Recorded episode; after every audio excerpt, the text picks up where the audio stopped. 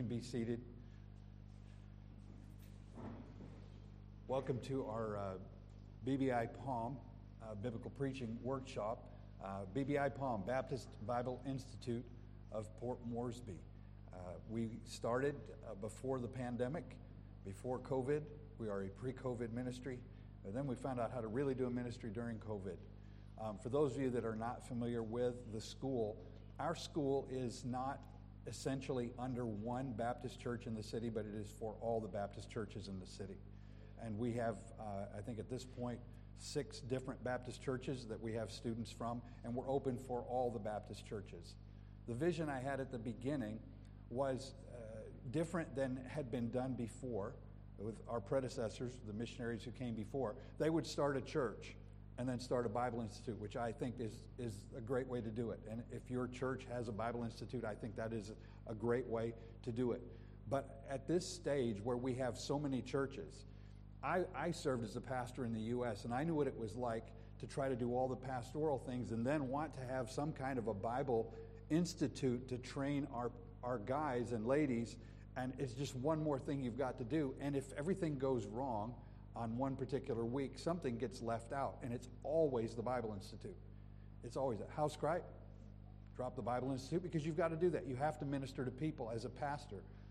But if you have a school that has an administrator and a teacher and they just keep going, you don't have to stop for every house cry. If the house cry is going five nights, you go another night, and the school can continue. But if you're the pastor, you've got to do the pastoral things.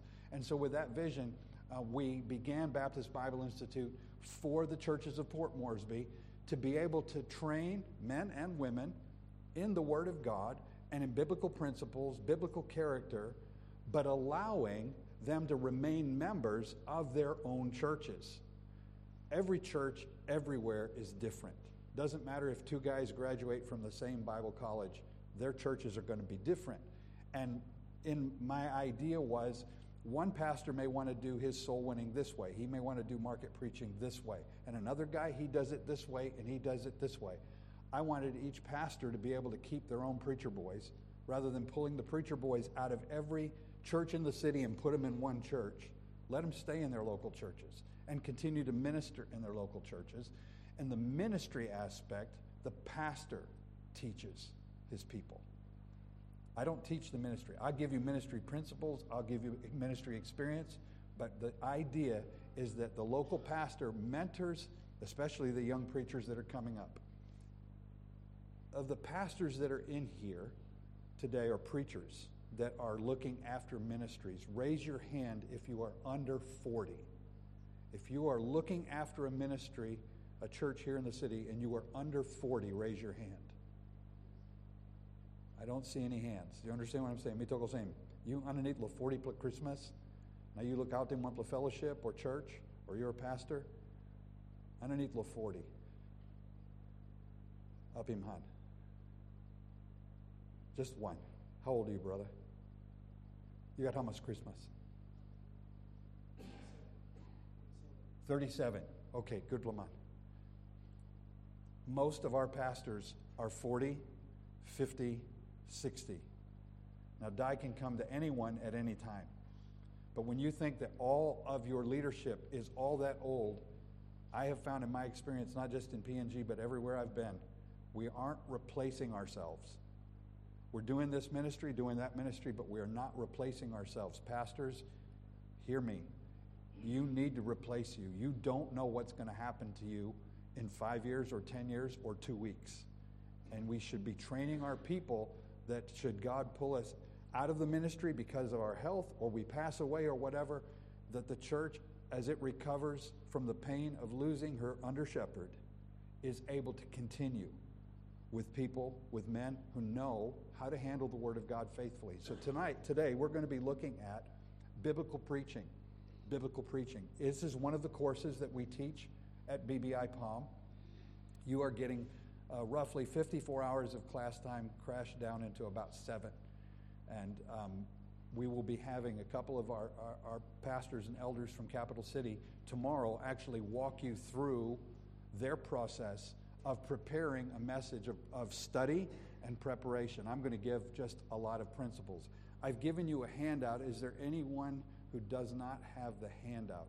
You don't have the handout. If it's a husband and wife, we have it. Here comes mom's coming from the back. I am going to basically follow the handout, but not, not in particular stay with it all the time.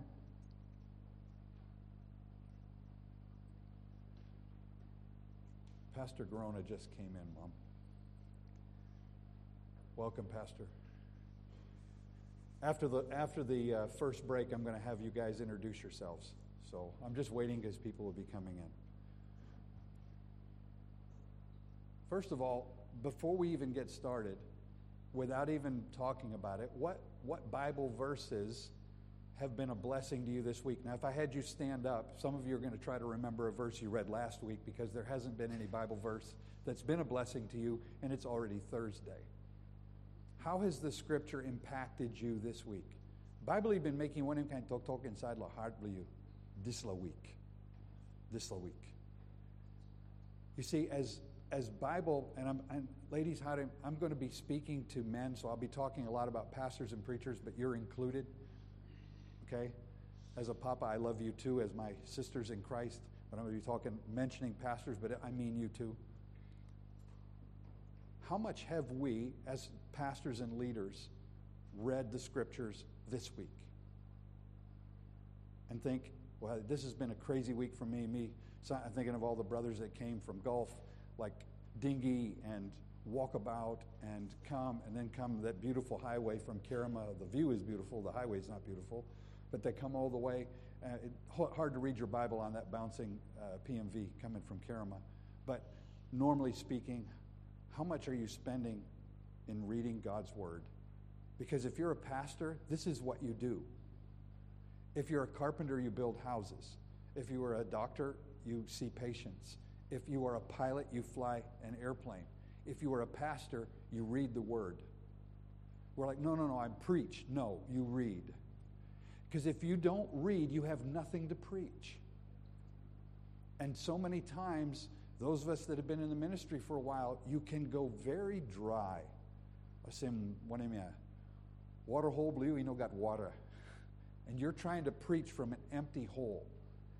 And the only way we can continue to do that is the very first thing I've got to emphasize. We need to be reading the Word, we need to be reading it. So, if right now, when I said, What verses have been a blessing to you this week, and you didn't have one immediately, then think second. What did I read this week? Now, you're looking at me, Kayla and a Whitegrass one time. I don't remember too much about what I read, but that's why I do systematic reading through the Bible. Many of you do that.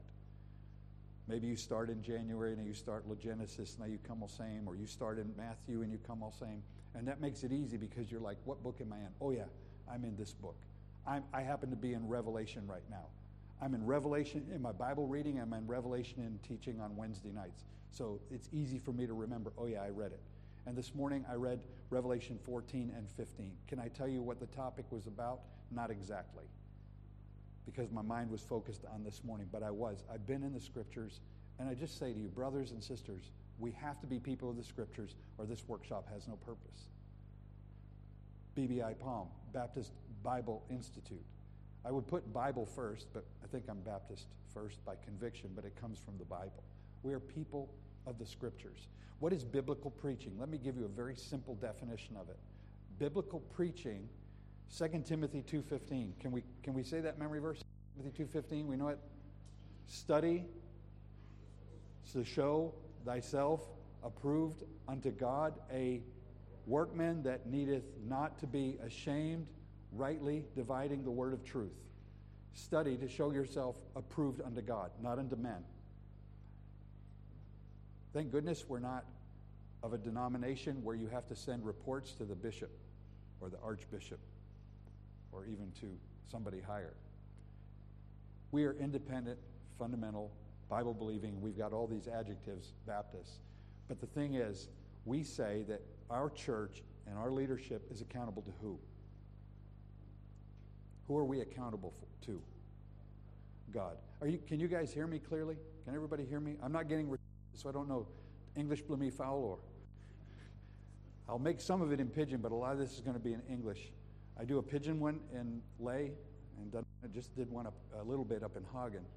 But the idea that we, we have to get to ourselves is as we're going to be people leading in the scriptures, we have to study, but you can't study if you don't read. I'm going to keep coming back to that. You cannot study the scriptures if you do not read the scriptures. If you only pick up the Bible, Pastor, prepare a message for Sunday morning, you got aswe heart you. Because the scripture should be coming out of you. The scripture should be in you. I think most of us that have preached for any length of time have found this to be true. It's easier to preach, heart is overflowing with Scripture. When the Holy Spirit has filled your heart, when you read the text and the text is alive, and we say, I, I want that, that comes from being in the Scripture, being immersed in the Scripture. When I was a young preacher, do you know when I was the most fired up to preach? At a conference that had good preachers guys that could preach. One of my mentors told me, he said, There's two kinds of preachers that will make you want to preach. He said, Those that can preach really well, they make you want to preach. He goes, The other ones that will make you want to preach are those who can't preach worth beans. Those guys who get up there and and about and about and Bible display and story all same blumine, I mean make him all same, now you go and I sleep gets you in five minutes. Those guys also make you want to preach. You're like, sit down, give us somebody who can preach. But I would come back from those conferences, one week long conferences, hearing 20 messages from, from so many different preachers. And some of them weren't that good, but man, there were some of them, man. I made decisions in my life, and I think a lot of you older guys, you had those old days where you had that. But this is the thing you can't keep that high.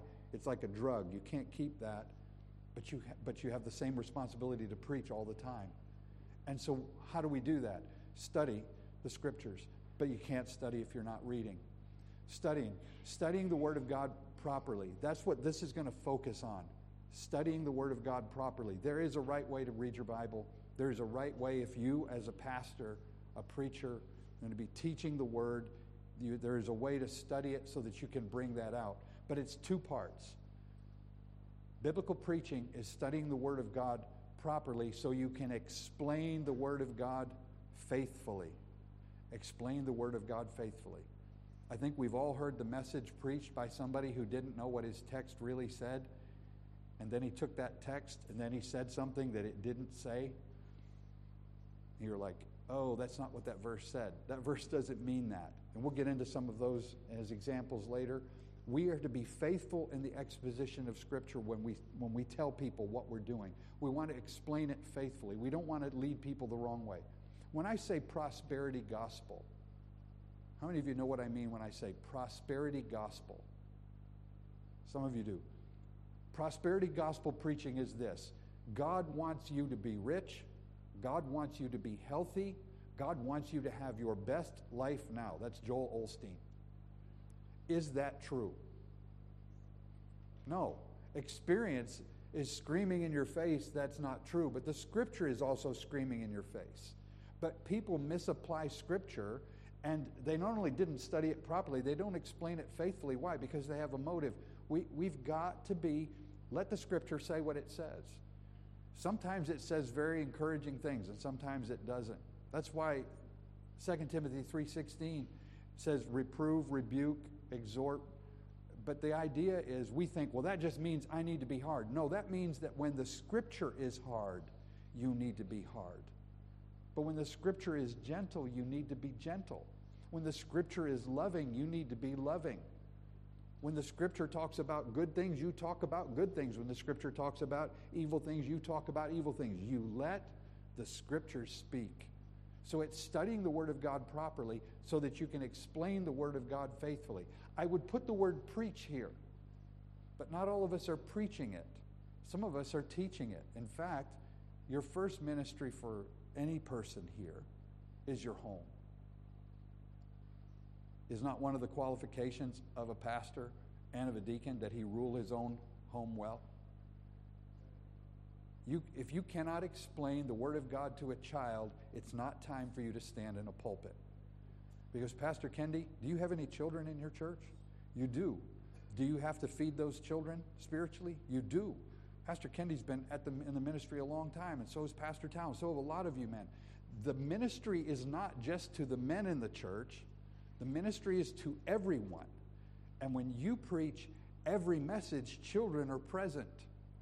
And therefore, some part of your message has got to touch their hearts, which means you have to think that. By the way, by the time I'm done today, you're probably going to realize how hard preaching really is. But it's not if God called you, because that's where your heart will be. And you'll have a heart for the men in your church, and you'll have a heart for the ladies in your church, and you'll have a heart for the children in your church. And I, am skipping the word youth and saying children because small children are there looking at their pastor. He's my pastor. And yeah, they may be play, play, play, play, but they're going to grow up. And as they grow up, you want them to have the heart that says, My pastor always says something to us. Every week he says something to us, explaining the Word of God. So it's explaining it as much as preaching it. I just want to put these things out. And if you, those are there, we have guests this morning who are not pastors and preachers, some of our church friends, and I'm so happy you're here. I have some, uh, some of our young men from the church, Capital City, are here today, and I'm so thrilled that they're here. Uh, my prayer is one day God might use them in the ministry. But I got three points here that I just want to bring out. Many pastors, this isn't PNG alone, this is global. Many pastors have never read all the books of their own Bibles. How many books are there in the Bible? How many are there? 66. No hands going up, no response. Question Have you read the New Testament? That's 27 books. Second question Have you read it in the last year? Third question Have you read all 66 books of the Bible and not just once? Because the Bible is not post courier or the national. The Bible is meant to be read and reread and reread and reread. Now, there is a fault that I, I had among those of us when I was a young preacher. We wanted to be the guys who had the most tick marks of how many times we had read through the Bible, and that in Aswa Blumipla. And here was the other problem. We were rushing through it so we could tick the box, so we could, oh, you never showed your brother your tick box. You didn't go, look at that. You would just open your Bible with that little piece of paper there that had Genesis, Exodus, Leviticus, and you would just open it where he could see that there's five tick marks in your first five years of Bible college. I've read through the whole Bible five times. Ah, you saw that. Oh, I'm sorry, I didn't mean for you to see that. But I found that I was ticking the boxes to impress my friends or sometimes to impress myself. We're to read the scriptures to feed ourselves so that my soul is filled, so that when I prepare the scriptures, I, it's not like, oh, like when you get to heaven and you meet Habakkuk and you're like, oh, and what did you do? Please don't do that. Who is Habakkuk? Who is Habakkuk? You know something you pulling smoke long end? Who is Habakkuk? He's a prophet. He wrote a whole book in the Bible. He wrote a verse that changed the world. Martin Luther's transformation to push the Protestant Reformation, that as much as we Baptists don't want to admit, it really did affect us. It really opened doors for us. It was Habakkuk who wrote these wonderful words the just shall live by his faith. Paul quotes it in the New Testament and leaves out his the just shall live by faith. That's Habakkuk. When you get to heaven, no good you come say kind into Slaman, to Slaman. You talk, Amelia, you're in the queue to see Paul, right? Paul's over here. You got to see Paul. And here's this guy standing here. You're like, hey, how are you? I'm me. You shake his hand. He goes, I'm, I'm Habakkuk. You're like, how do you say that name again? Habakkuk. Ah, okay. And where are you from? You're like, oh, shame. yeah. He's like, I'm the guy who wrote the book. Nobody read it. But the thing is, everybody read it. It impacted the course of human history. We used to say the one in, we used to try to trip people up, and I'm not doing it to you, but we used to say, How many of you have read the book of Hezekiah? And you get, and you get, you know, well, first of all, in your list in the front of the Bible, there's no book of Hezekiah. But actually, I love to ask that question and have students raise the hand gently. And I said, Brother, I see you're not putting it all the way up. Where is the book of Hezekiah? And they're like, um, Proverbs 25 through 29. Because if you've ever read the book of Proverbs, Proverbs 25, 26, 27, and 28 and 29, it says these are the Proverbs that Hezekiah, the men of Hezekiah, king of Judah, copied out. Hezekiah actually did write some of the scripture. You see, there are things that you can learn as you spend time in the scriptures, but many pastors globally have never read the books in their own Bibles. And I'm talking about pastors that have Bibles. Many pastors do not read the scriptures daily, they don't read them daily. And many don't know the meaning of most of their Bibles. And sadly, they don't work to learn it. And that's what 2 Timothy, 2 Timothy 2.15 is, study to show yourself approved unto God. I'm not doing this because I'm saying this is you. I'm telling you this is the global situation. And we, we this is, this is our, our life. This is our blood is to read the scriptures so that we can tell people. We think that if we've got the Romans road memorized, we're good. And that's good, but that's not what you're going to live on. Some of you guys, cow cow is your staple food. And if you get away from cow cow, you do want to go back to cow cow. But isn't cockroot good once in a while? I'm so sweet, huh? Now you blow coconuts, you blow Lucy coconuts, go to a mountain, cow, cow, cow, cow, cow, cow, cow, and you think, oh, say, like coconuts. I want just a mango, please. Can I have just one mango? And you like to go back to that? Hey, listen, those of you who, who this, the, the salvation scriptures are the mainstay of your life, that will never change, and it never should. But there's more in the scriptures, and when you're challenging your church to grow, you, they cannot grow on just a steady diet of, of the Romans road. You've got to be able to teach them the scriptures. The scriptures are given to us. They have in them, Peter said this, all things pertaining unto life and godliness. I don't think you can take any of the verses in Romans Road and teach people how to be holy. But you sure take through Peter's writings and you take through some of the scriptures that Paul wrote to us in the book of Romans, and you can teach people about godly living and serving Jesus. And those things are as important as, as salvation. The gospel is not something you leave the day you trust Jesus. The gospel is the life and air you breathe. Example if I sin against God, what am I supposed to do as a believer? What am I supposed to do? If we confess our sins, He is faithful and just to forgive us our sins and to cleanse us from all unrighteousness. Now, that word cleanse, in the same context there in 1 John, what is it that cleanses us? And the blood of Jesus Christ, His Son, does what? Cleanses us from all sin. Is that the gospel? Then every time you sin, you are pulling yourself back to the gospel. You're, you're, you're dragging yourself out of the mud only to get as close to the grace of God to do it. But the gospel is impacting your life every single day. And so the gospel is never something we leave behind, but we be, need to begin to understand its truth and apply it in daily life. Not just, okay, Matarua, market preaching this week. You're going to preach first. Flynn's going to preach second. And then the rest of you guys be ready with the tracks. We're going to sing. That's good. But that's not the gospel. That's just one opportunity to minister among many. But you need to minister to your own soul. And that gospel has got to minister to you daily.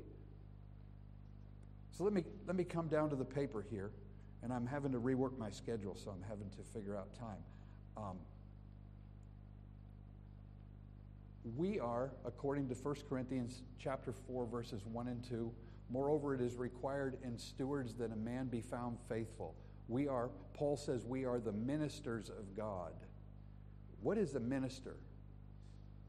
What is a minister? The def- definition of a minister. Speak up really loud because I have old ears. A servant, okay. What else? Manager, okay. And the steward, yes. Steward, minister, yes. Okay. What else? Bring out some ideas.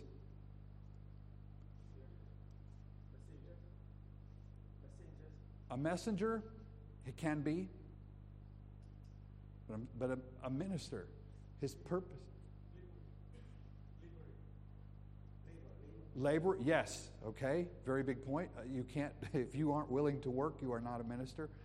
There are aspects of all of those in that, But, but ministers do this they are not to serve themselves.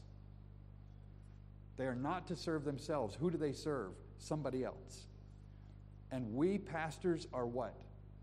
Ministers. We're to be ministers. And therefore, these things that I'm talking about, the scripture reading to feed your own soul, then you then on top of feeding your own soul, then you're reading the scriptures so that you can feed others because we are to minister to them. And we just came through the, the, the resurrection day season. And every time, I think every year, somehow it gets mentioned in some message over the Easter holidays about Jesus at the Last Supper that he didn't wash their hands. What did he do? He didn't wash their hands. He did what? He washed their feet. Is that a minister? That's a minister. That is a minister. He is serving others. And the greatest, ex- greatest example of ministry is the greatest one coming down and washing their feet, doing the lowest thing that was to be done. We as ministers are God's ministers. We're not our people's ministers. We're not our church's ministers. We're accountable to them. But we are God's ministers. God puts us in this position. The pastor of the church is not the authority, God's word is the authority. But here's the thing, Pastor you carry the authority of the word.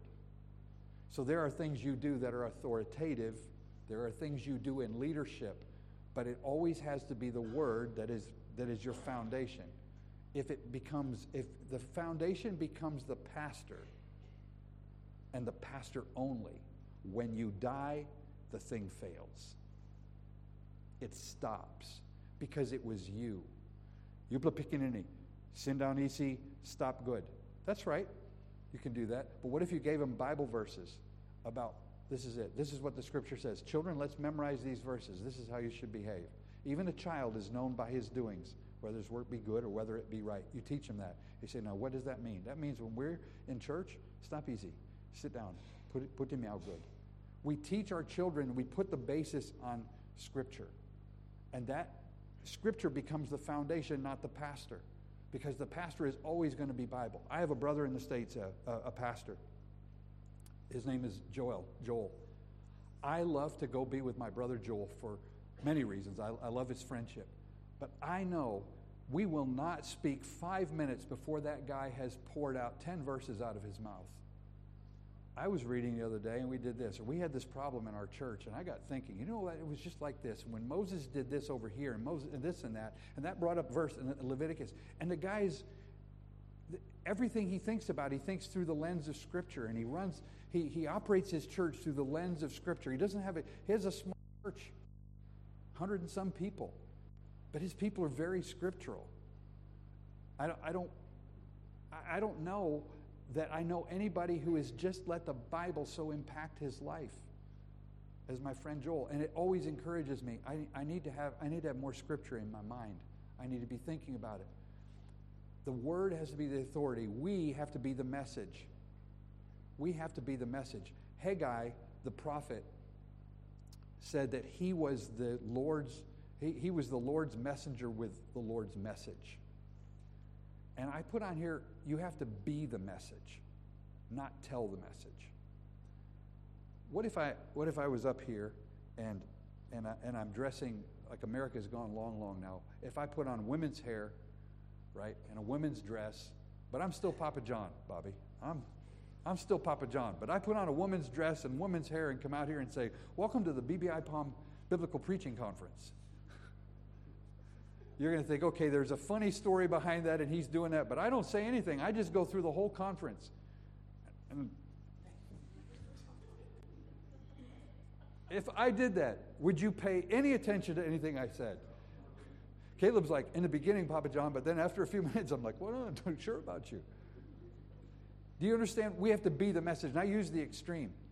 But, pastors, can I say this? This is about our character. We have to act pastoral at all times. Is there ever a time that you're not a pastor? Well, you think, well, in my home, I'm a dad, I'm a husband. Yes, that's true. But you should conduct yourself 1 Timothy 3 level in your home. You don't have to boss your family like a pastor. Okay, children, we're going to sing this song at 9:15 and at 9:30. But but what I'm trying to say is your conduct should be the same. Here's here's what I see to our shame in many places in the world As pastors are pastors on Sunday morning, but not when they have to go to the shop and get something done. They go to the print shop, they're going to get something done. It was promised to be done today. You need it this afternoon, it's not done. And you pite him countertop, cross him miri, and act absolutely not like a pastor. Well, they said they would have it done. Guess what, Pastor? Your God let that happen. You said, well, these people were lazy and they didn't do their job. Absolutely. But your God let it happen. He could have stopped it. God could have lit a fire under their seat and said, hey, this pastor really needs this this afternoon. But you're to be a pastor at all times. And so the pastor doesn't go in and beat on the desk and give it kind kind talk to the work people. No, we're pastors. Why? Think about it when you do that. You say, Well, I have rights. You don't have rights. Because what is your mission? Your mission is to be a minister. And how can you pound the thing? This was supposed to be done yesterday. They're like, We're really sorry. Don't tell me how sorry you are. Hurry up and print this thing. And then say, By the way, did you know that Jesus loves you? You must tell him about the kissing Christ will life, will you? That's the same as me putting on the girly, girly hair and the girly, girly dress. Except it's worse because they will never forget that you did that until you come with some kind of heartfelt apology to them and say, I'm a pastor and what I did is unforgivable. Will you please forgive me? I was really upset. No excuses. You understand what I'm saying, brothers? We are pastors 24 7. You're like, this is hard. Brothers, I think it's the hardest job in the world. I think it's the most glorious, but I think it's the hardest. You cannot not be a pastor. You have to conduct yourself. You say, Well, I have a problem with anger. Is anger a sin? Let me check. Does the Bible say anything? It does. Does the Bible say anything about how to defeat sin? Hmm, it does. Yeah, but be manya. Brothers, I have a problem with anger. I have to fight against it. And there are a whole lot of other sins that we as pastors we excuse. Just as long as you don't steal money from the church and cheat on your wife, you're okay. No, no, no, no. They're all sins. And they all affect us. We have to be. You're like, I thought this was about biblical preaching. If you're not, if you're not what you say you are, you don't have any business preaching. You know, down in you, I, I, I respect the pastors that I know in here. I respect all of you. I love you guys. But I don't want to say for you young guys, you, we need to look up. We need to set our marks high. Because if this is what God is calling you to do, it's easy to say, God called me. But is it, enough that you're going to let it affect and transform your life? Remember what Jesus did when they let the paralytic man, man, you got leg no good, and I'll slick him, slack him, him come down inside the house. Jesus said, He said, first, son, your sins be forgiven you. And then he said, everybody was like, the, the Pharisees were like, who can forgive sins but God only? And Jesus looked at them and said, just so you know that the Son of Man has power to forgive sins, watch this. Son, take up your bed and walk. The thing he said first, anybody could have said. I could have said, Your sins are forgiven you. But Jesus proved what he had. Here's the thing we talk about how much God means to us. That's like saying, Your sins be forgiven. But it's the action you do that gives weight to your words. And as a pastor, you don't get a day off from that. If I can make it even more real, Christian, you don't get a day off. You don't get a day off. You don't get a holiday to do any kind of sin. It is, you are living a transformed life. With that, we can move on to the idea of studying Scripture. We are fellow disciples, pastors. I, I want to make that point. You are a learner just like your people. If you're struggling to learn, they're struggling to learn. Keep learning. We must be Bible pastors, Bible preachers, Bible teachers, and by that I do not mean we must preach the Bible. I mean we must be how the Bible says we should live, that's what we should be. If we want our people to be Bible Christians rather than skin Christians or Pharisees or those who are content with their sin or those who are proud of themselves the way they are, if we want them to be Bible Christians, we have to be Bible pastors, Bible teachers, Bible preachers. We have to live it, it has to be part of it. I'll introduce this and we will come to our first break. Exposition. We'll be talking about expositional preaching. Now, I, am calling the conference biblical preaching because I want us to get to the root of that the scripture is not just the verse we pick up and we talk about it, but that we actually pull out of the verse what it really says. We let the Bible speak. That's what you call expositional. And the root word of exposition, if I cover all that word up right there, expose. You are exposing what is in the text. A lot of preaching that I hear, not just Papua New Guinea, America too, is people putting into the text what they want it to say. They start their sermon prep by going, What do I need to preach about this Sunday? I'll preach on this topic. My people need this. Now, let me find a verse that goes with that. Good. There's a verse that, and then they preach that verse from the view of their idea rather than preaching the idea from the view of the verse. Pastor Matt will be talking about just his sermon prep the last two weeks of how it forced him into it. I remember preaching uh, the conference, uh, the Passover conference at Shalom last year. And I wanted to preach about the first Passover in the promised land. And I was so excited to preach it because I, I thought I remembered it well. And the more I read the text, I realized how little I remembered it because it said very little about the first Passover. But the text said that the children of Israel had not circumcised their sons during the 40 years of wandering, and it had way more verses on circumcision than it did on Passover. We all know what circumcision is. Can I tell you how awkward that was for me to look at that text and go, how do I preach this to a mixed audience? And by the grace of God, the Spirit of God is like screaming at me from the page preach the text. See the failure of the fathers. See the children of Israel wanting to do right at a very, very costly expense. See that, that that Passover was, was amazing from the dedication of the new generation. And that was how I preached it, because that was what the text said. I could have said, Bless God, Holy come peninsula, promised ground. Oh, they crossed Jordan. Oh, they're ready now. They broke out the lambs. They broke out the matzah. They got the dancing. They did this. They did that. Oh, ready to stop. Hallelujah. Only come peninsula, promised land. Left the law behind. Joshua there. Jesus led them in. That's the kind of preaching that I've heard all my life. And while those things are true and exciting, it isn't what the Bible said. The Bible said when they came to that first Passover, the Lord said, Stop. You don't take the Passover unless you're circumcised, men. And, and then it said, the, and it says in the text, the failure was the fathers. And so the message was about that. You let the Bible speak, and you'll be surprised how God moves when you let the Bible speak. I was, I was scared to preach that message. Just, I didn't want to talk about that word in front of everyone. But to see how God moved in the message, how He moved in the service, was confirmation that the Holy Spirit was not blessing what I preached, but blessing His Word. So, Charles Simeon is an old time preacher, but he said these should be the three goals of our preaching. And you put these things kind of in the back of your mind as you're looking through the scriptures. Number one, we should always exalt the Savior. Two, the, the preaching should humble the sinner.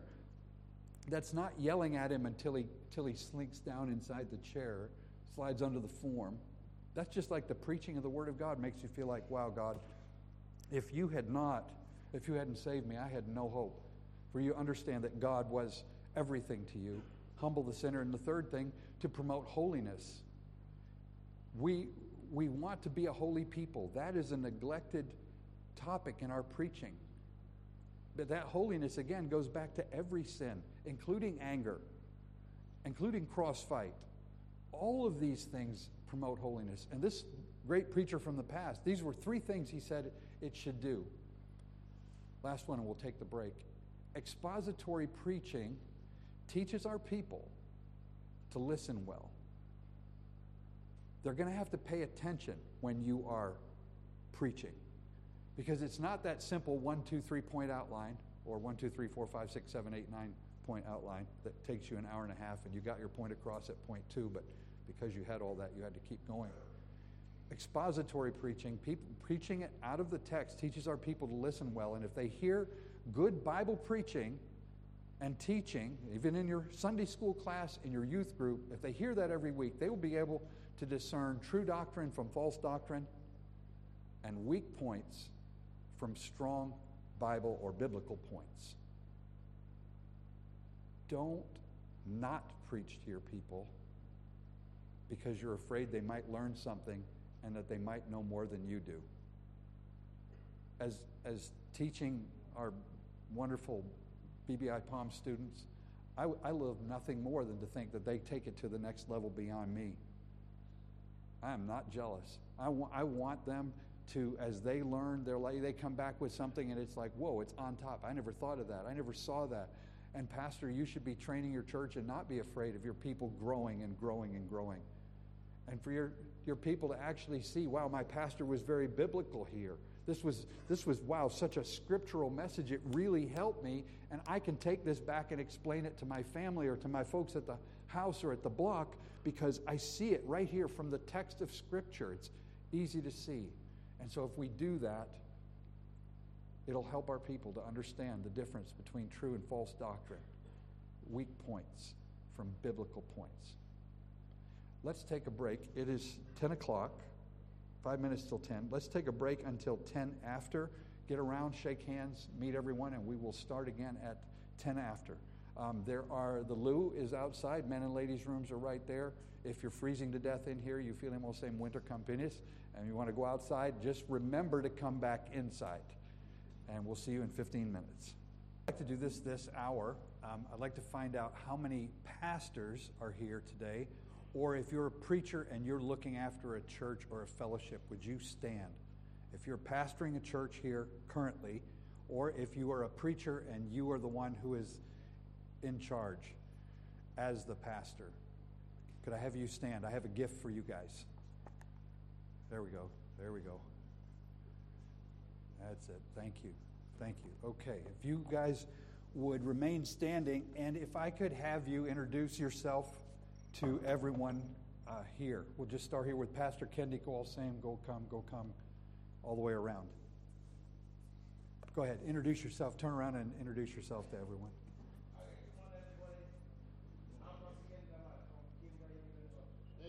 Amen.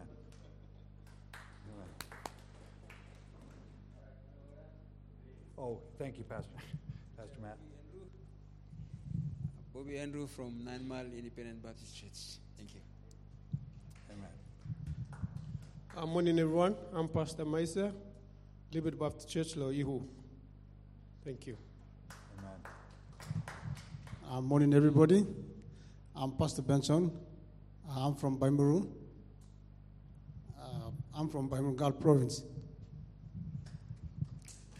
Preacher Imran, Shalom Baptist Church, look out in uh, Morogana, uh, Restoration Baptist Church, Cloudby. Thank you.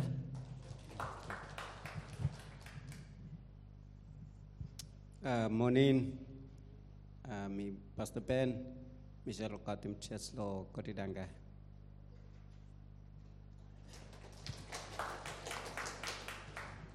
Preacher Jorim Kimas, Biblo Anita Baptist Church.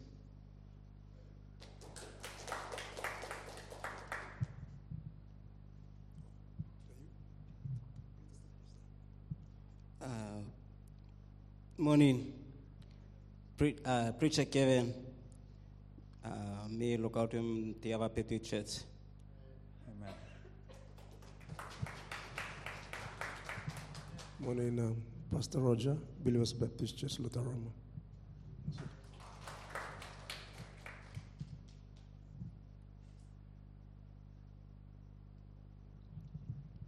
Shalom Baptist Church, uh, Pastor Tao, thank you. If you guys could remain standing once we get done, I'll pay, uh, you'll get paid for it. You're going to get a book. Pastor Valley, Emmanuel Baptist Church.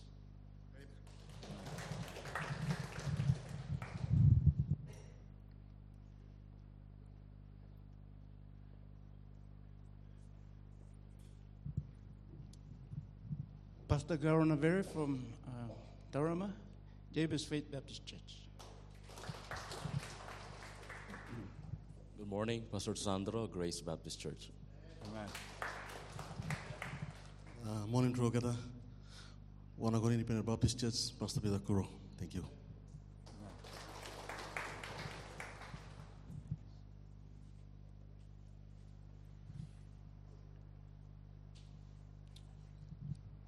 Uh, good morning, Preacher John Bima, Inches Ba- uh, Baptist Church, Koni.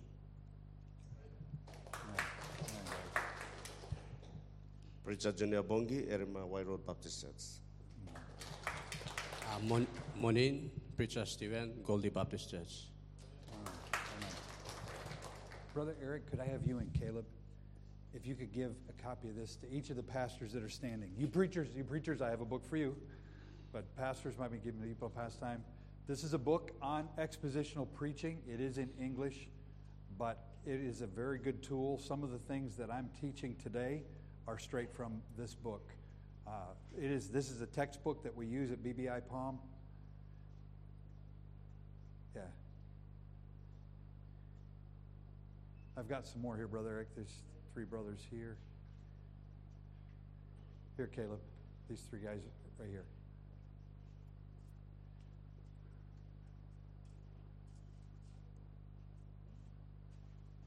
Here, Caleb. Caleb. The two guys standing there. What's that? Oh, there's, okay.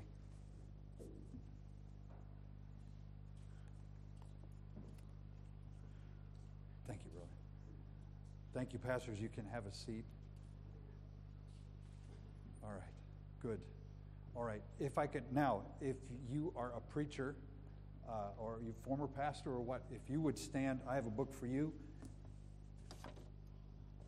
If you would stand, please. No preachers. Um, one, two. Go ahead. Go ahead. If you're a preacher, not a pastor, if you're if, if you're a pastor, you just got a book. You stay down. But the rest of the preachers, you can stand. Anybody else? There we go. Yeah, yeah. There's a lot of preachers here. Them now. Them now. If you already got a book, you stay seated because this is for the preachers. Them now. I've got. Let me get you some more. Thank you, brothers. Some of them from different ones. Some of them are from Shalom, uh, from uh, BBI Palm.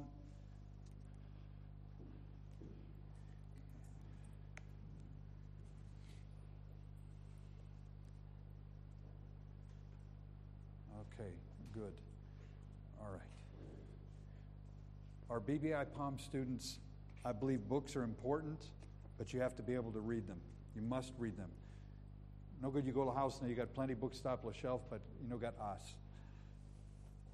But I believe in I believe in good books, and all of our BBI Palm conferences. Part of it we want to make is that we get put good books in the hands of our pastors and our preachers, so that you've got something to help you in your study or to grow.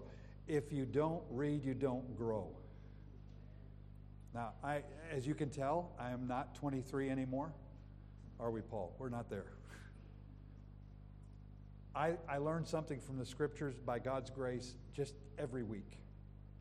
As many times as I've read it, I learn, I see something. Now, maybe some of it is stuff I forgot and I relearn it, but it comes out as fresh. But one of the reasons for that is I continually, I keep reading. I keep reading if I have an opportunity to do it. Papua New Guinea has a dearth of good material. You can go to very few bookshops and get Christian books at all. But some of the stuff in our Christian bookstores is not worth reading. It's by Pentecostals, it's prosperity gospel, it's false doctrine, you know, because a Christian bookshop, it's a business. They have to sell books. And so they've got to sell books that make this group happy and this group happy and this group happy. You say, well, you mean independent Baptist, we should have our own bookstore. I would go broke because Baptists don't want you to buy it, they want you to give it, they want you to give it to them. And the cost is not the books when you live in PNG. The cost is the shipping. Getting books here, it's four and five times the cost of the book to ship it here. It's, even now with container shipping has gone high. Nobody's shipping containers. So I'm, that's not a complaint. It's just to let you know. I wish we could have a good bookshop that would be available, and we could even at a discount price to help our people have it. But this, this I can do. I can try to provide this. So the yellow, the whatever color you want to call that, expositional preaching book is on expositional preaching. Why is it good? And we will be talking about that. The other book that I gave to the preachers is uh, by James Knox. He's a pastor in the United States. Um, Signs, Wonders, and Miracles. He actually deals biblically with what uh, the street preachers in our country talk about, with biblical answers about what it is and what they actually mean and why they are there.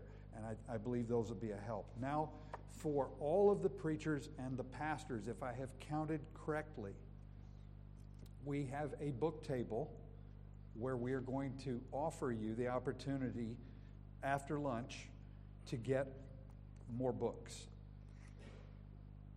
We are giving them away.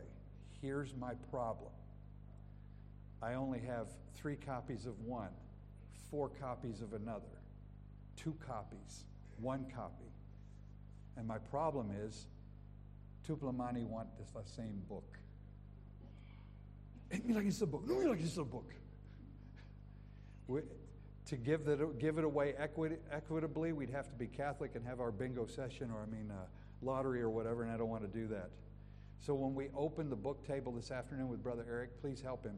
You, you can get three books off the table, and then we have five large books that are on the table, a total of five one, two, three, four, five. Or you can get one of those. Now, the problem is, and I love how my son, Pastor Matt, says it we, in honor, we have to prefer one another. You come, you look at that, you're like, oh, look at that, uh, that book. I'd really like that book. Well, if you're there and nobody else is there, you get it. Brother Eric marks off your three books and you got it. Merry Christmas. But if you come and another, another brother's there and he's like, oh man, I've been studying that and I wanted to learn about that, you might say, okay, brother, there's only one copy. You go ahead and get it. Why? Because when you came in here today, you didn't have that book and it's here. And friends in America have, have helped us. Some of these books we've purchased and whatever. I'm just saying, I want to be a help to you, but please don't turn it, turn the blessing into a curse. Can you help me with that? So when Brother Eric opens up the table this afternoon, now we also have, what did I think, Brother Eric? I think six Bibles that are for sale. They are for sale. They are not for free. They're separate, but they are a very discounted price. Um, I think 15 kina for one, 25 kina for the other. And it's okay to open one of those up so they can look at it, Brother Eric. Um, those are for purchase. All right? So are you with me? Okay, I don't want to discourage you. I want to help you. I want you to take books home if you're going to read it. Now, get this if you don't read English, do not get the book. You know, got asblungen. You better not light him fire or smoke him. Okay? You Baptists, you better not pull him smoke. So don't, don't get the book. If you can't read it, don't get it. But if you can read, I want you to get it and then I want you to read it. And I want, I want to be able to put good materials into the hands of our preachers and our pastors. Because you, do you know how, the, how the, the Jehovah's Witnesses advance their cause? Literature. Literature. They don't just sell it door to door. Their people read it, their people get it. And we Baptists don't. We just say they're wrong. Well, we should be able to say, well, here's what, what the scripture says, or here's something that I learned. And we're putting, putting in your hands books that will help you. So that's, that's our purpose. We're not just giving you a book so we can say we gave you a book. We want to help. Our students at BBI Palm, they get, they get books from time to time. And the purpose is just to help everyone grow in the faith. All right, let's move back on to our, our topic. Exposition.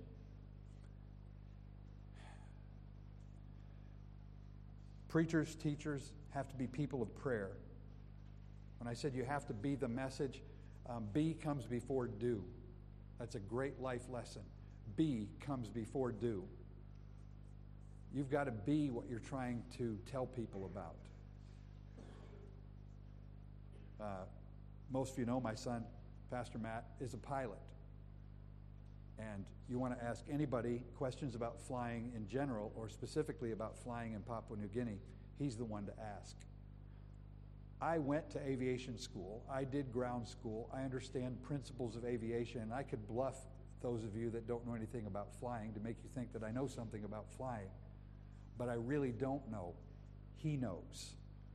It's the same thing when it comes to being. I could gim on that I am a pilot, and I am not. Can I encourage you? Do not gim on that you are a pastor if you're not willing to do the hard work of becoming a pastor. This is going to be work. But what I, what I promise you as we get into this, it is so rewarding to be able to put yourself into this work. So be a godly Christian. That, that's the foundation. If you don't get past that point, stop. Let's do that first. Settle it in your heart today. God, I want to be your man, your lady, and God, I want you to change my heart. I want you to take the sin that I am afraid to deal with, and I want you to help me to fight against it with all of my being. As the Spirit of God dwells within me, I want to fight against the sin and not just those public sins, but those private sins. Do that foundationally, pastors, preachers, teachers. Laziness, apathy, where you just don't care, those are sins as well. Fight against it. Fight against it. Because if you're a person of character, people will remember that and they tend to listen to you more. Now, when it comes to preparing your message, to study the message before. We're talking, all of this is about studying for the message, not laying out the outlines yet. But this is the studying. It begins with prayer, you do it with prayer, and then you, as you get to the message, it's delivered with prayer. And that is another negli- uh, place in, in our Christian circles, our preaching circles, that we don't always remember. We get busy. Say, I would ask for you to raise your hand because I think everyone who is pastoring a church can tell you this. Is it not Sunday morning is the morning that everything rushes at you, everything interrupts? It's that everything seems to, if it's going to go wrong, if you've got a church truck, the tire goes flat, the battery goes flat, it won't start. You can't do this. Somebody calls you, Pastor, I can't do this. You know, something comes up. Sunday is the rush. That, that prayer part is to get your heart in tune with God and the time that you need it one thing that I commend the Papua New Guinea church to above any church that I have ever worked with, with the exception maybe of Russian churches, is you guys are early morning people. A lot of pastors I know, man, when I get up, I get up around half five, five fifteen. There's already texts in my phone. Hey, brother, good morning. Just praying for you today or whatever. I'm like, we are early rising people, and I commend you for that. But as you rise early, I hope it's to spend time with God be with the Lord. Your day should begin with prayer. Your message preparation should begin with prayer. As you begin to study the scriptures, God, the, the, I have on a piece of paper where I read in scripture several verses that I try to review, not to memorize, but to remind me. And the first one is Open thou mine eyes that I may behold wondrous things out of thy law. When I am looking at this text now, God, will you open my eyes? Reminding me to pray before I even look at it. Because the Holy Spirit is our teacher. We just covered this Tuesday night in class. The Holy Spirit is our teacher, and I want to consciously be thinking of Him so that when I focus on Him, uh, okay, Lord, you are the one that's going to show us things from the Scripture. When we preach, this is you prepare with these thoughts in mind. We preach, we want to aim for the people's minds with truth to help them to understand. We aim for the mind with truth. We don't want to preach something that's not right. Get this, brothers. Just because you say it doesn't make it right. Facebook is evidence of that. I see, and I don't think any of you are here, but I see quotes by Baptist guys on Facebook that are so out of context or so far off from the truth. And it's like, just because we say it, it is not right. We need to discern is, it, is this truth? Is this biblical truth? And our preaching has to be truth, but truth is aimed at the mind. We aim at the mind because people need to understand. They cannot believe what they do not understand. You're like, no, that's what faith is. No, no, no. Faith is based on an object. I hope you understand that. When someone says, I am a man of faith, I am a woman of faith, faith is only as good as its object. And if you are just, you have faith in your faith, you don't have faith. You just believe in believing, and that doesn't make sense. But if I believe in Christ, that Christ died for my sins on the cross of Calvary, and he took away every one of my sins, and in his death, all of those sins are taken care of. My faith is in Him, not in my faith. And so it's the same thing. We want to fill people's minds with the truth because faith comes by hearing and hearing by the Word of God. We got to fill them with truth, which means we've got to study. We have to study the Scriptures. But preaching, in its preparation and its delivery, also has to aim for the heart because we cannot be heartless preachers. We cannot, uh, heartless preachers are boring preachers. Now, you, sometimes you wind up with those two opposites. It's very prevalent in America. On one side, the guy is teaching you so much biblical truth, and it is so boring. It's, it's, there's no passion. It's, it is a bomb, a huge bomb. As one brother said, it's a megaton bomb, and you are preaching it with one gram of passion. Like, Jesus died on the cross to redeem us from our sins. And then he was buried, and then he arose from the grave. Hallelujah. I mean, zero passion. Like when you preach biblical truth, man, if it's alive, preach it like it's alive. But then we have the opposite guys who never use Bible verses, but they're very alive. Whoa, how good it is. Oh, I'm a Christian. Praise God. And then we all amen. Why do we amen? So he just said that. Okay, he's a Christian. Give me something from the word. Give me a foundation for it. We, we need to have aim for the mind and aim for the heart. Preaching the truth in love, but preaching the truth with passion. Don't have passion without that, and don't have the, the, the truth without the passion. Work the both. And, and, and sometimes quiet preaching is what's needed, not the yelling, not the stomping. And sometimes raising the voice is what's necessary, but all of it informed by the truth. Why? Because the mind is where we put we're planting the truth, and the truth comes from the scriptures. Jesus, John 17, 17, sanctify them. He's praying to God just before he's arrested. Just before he says to God, Not my will, but thine be done. One of the last things he says is, Father, sanctify them with thy truth. Thy word is truth. I'm about to leave them. They will have nothing but what I have taught them. The truth is the word. So we aim for the mind and we aim for the heart. So when you're preparing, you want to do that. I love, I put the verse up here so we don't have to look at a couple of verses here.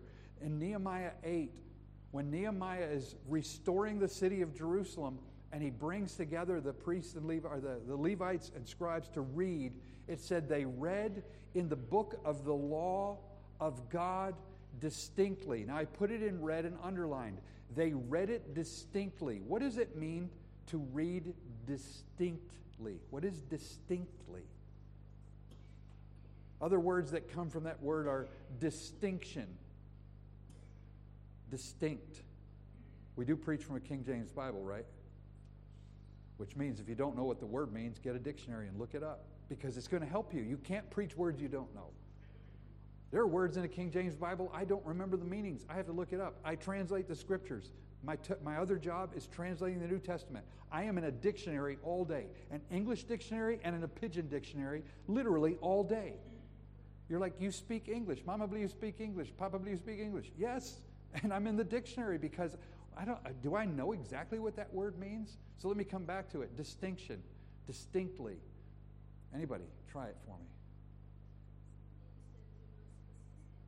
Yeah? Things that are. No, no. I, I, but the idea is things that are not the same. There are distinctions between things. Simplest one, man ameri. There's a distinction. You look at a person, usually you can tell, em man or em meri, right? You, you, you look, there are things that distinctions. And when you read words, this is what we're going to be doing. We're going to be looking at words distinctly in, in some of the exercises that we're actually going to see here and do here in the class, words have meanings, and just the very small changes of a word are things that need to make us as, as pastors, as we study the word, go, why did that change like that? And you might find out you've actually just found the meaning of the passage. So they read in the law. This is what they did. They read in the law of God distinctly, but that is then second step. They gave the sense. Bible same. They read it out loud, they read the scriptures, and then they gave the sense. This is how they're teaching the people. This is a beautiful picture. Oh, wait, it was in the Old Testament, not in the New Testament. Ugh, rats. I haven't read the Old Testament. I didn't know this was there. But if you read the Old Testament, look, it's telling us. They read in the law of God distinctly, then they gave the sense. They said, now that word right there distinctly means this. But then the third thing they did was they caused them to understand the reading. Now, brothers and sisters, this thing that we just read, this is how it applies to our lives. You read it, you give them the text, you cause them, you cause them to, or you give the sense of it. This is speaking to, in this context, Jewish people at the time of Nehemiah, which is about 400 years before Jesus. This isn't the time of Moses, which is 1,500 years before Jesus. Very different. They're, they're very far apart, very different time frame. But what does it mean? And that's giving the sense and then causing them to understand the reading. So, preparing to understand a text, you're going to read it to prepare a message, you're going to read it to understand it, pray, prepare your heart. Second, read it. Oh, I think I stuttered. Read it, read it. Oh, wait, read it, read it, read it again. Any passage, brother, you're going to read, you should know it well. And you shouldn't just know the three verses that you think you're going to preach for that message. You should know that entire chapter. And in fact, some cases you're going to actually need to read the chapters in context beforehand and even what comes behind. And it would really help if you could understand what is the purpose of the book, like that one particular book. And some of them, you know, obviously, if you're in Romans, there's a lot there. But some of these you could grasp more of the text. But don't don't just pick those three verses, look at them once, and then figure out your message. Needs to be, you, you need to get this. You need to read this. This is your work. Many of you have done construction of some sort. You've built a house, you've built a house when or whatever. My pastor taught me because he was a he was a man of his hands. He said, measure once, cut twice. No, he would say, measure twice, cut once. Have you ever measured something and then gone and cut it and then you carried it over to the place and you were like, oh, stink, it's that much short? And then you look at the measuring tape and you're like, oh, I read the tape wrong. Measure twice, cut once, because you might cut it wrong. Study to show thyself approved unto God, a workman that needeth not to be ashamed, rightly dividing the word of truth. Sometimes we pull the tape really fast and we start cutting, we don't even know what we're cutting. And so then we go to put that piece in and we're like, oh, that didn't fit. The problem is when we're preaching, we think they got it, and actually you, did, you misled half your people, and the rest of them, I slept through it, and they didn't get it anyway. And no, we should be doing this. We should be measuring it well. So read the text. We're this is, I'm just giving you basic steps. Read it, and then read it, and then read it again. It would be good that if your day for preparing your messages is usually Saturday or Friday, it would be good for you to know on Monday what you want to preach. So that during the week, as you've read through your daily Bible reading, then you go back over to your text. And if you're going to preach John 14, the beginning of it, let not your heart be troubled. You believe in God, believe also in me. That you read John 14 as well every day and settle on the verses you want to read. And then maybe go back into 13 and say, what was it saying? Keep this in mind about your Bible. I know that most of you know this, but some of you might not.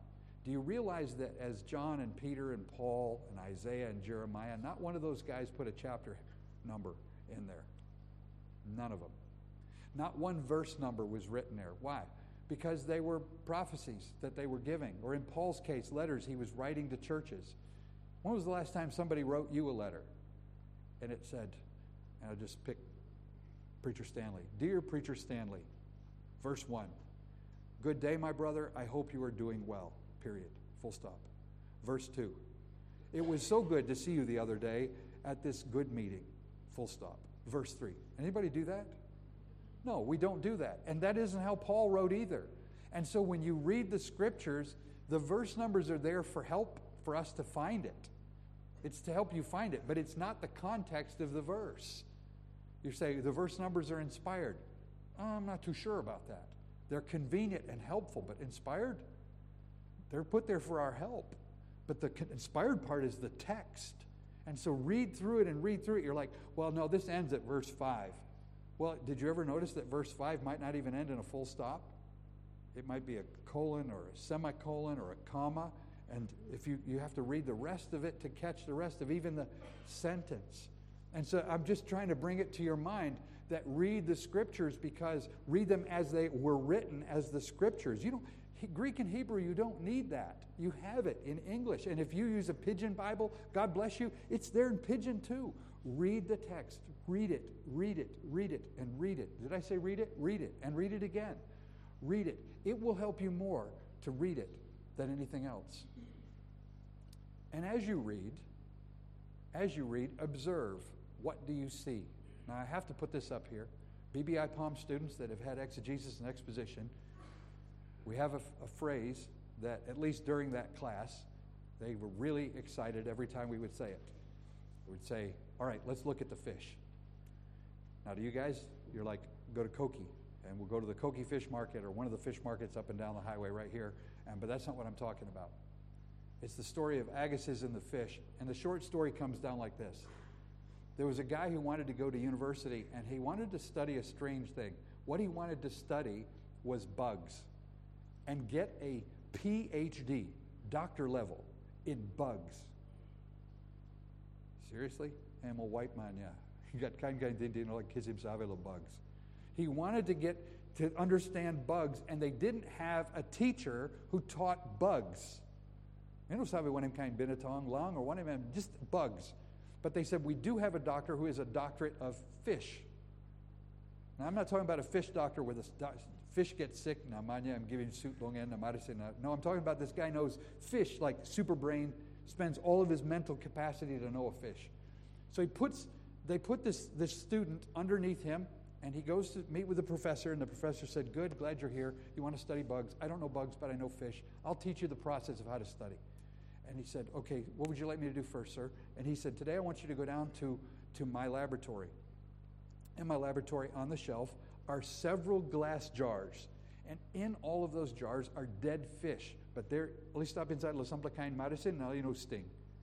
I want you to go to this jar. He told him which jar. I want you to get that down, take the lid off, reach inside that medicine, that kind of alcohol that preserves it, and take the fish and put it on the table. And then I would like you to, from now until lunch, I want you to write down everything you can see and observe about that fish. Do not take a knife and cut it.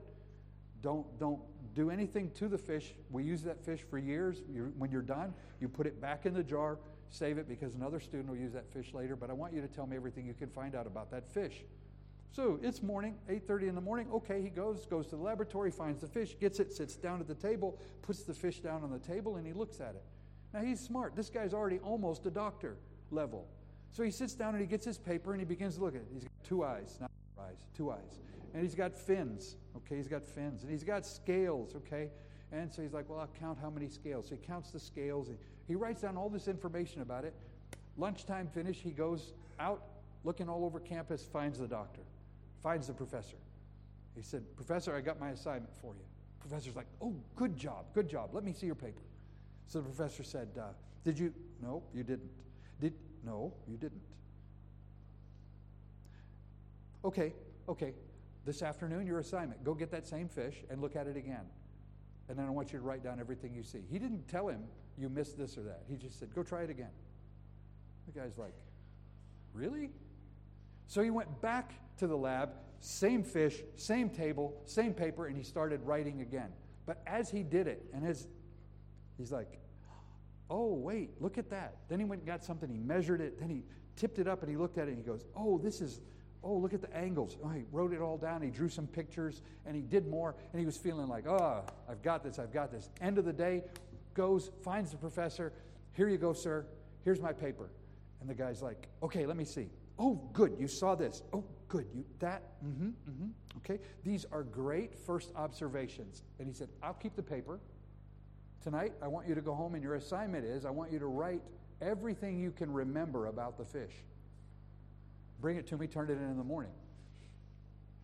Now the guy doesn't get angry. He's like, "This is this is university. I got to do this." So he went home that night without the paper, just his memory. But he started thinking about the fish. And as he was thinking about the fish, he thought of a few more things that he hadn't looked at before. And so he wrote those down. So the next morning comes in, shows up, goes to the professor, says, "Here's my assignment." Professor says, looks at it and he goes, "Aha. Ah, you saw this. Good, good, good this. Good. Okay, your assignment for today is, can you guess?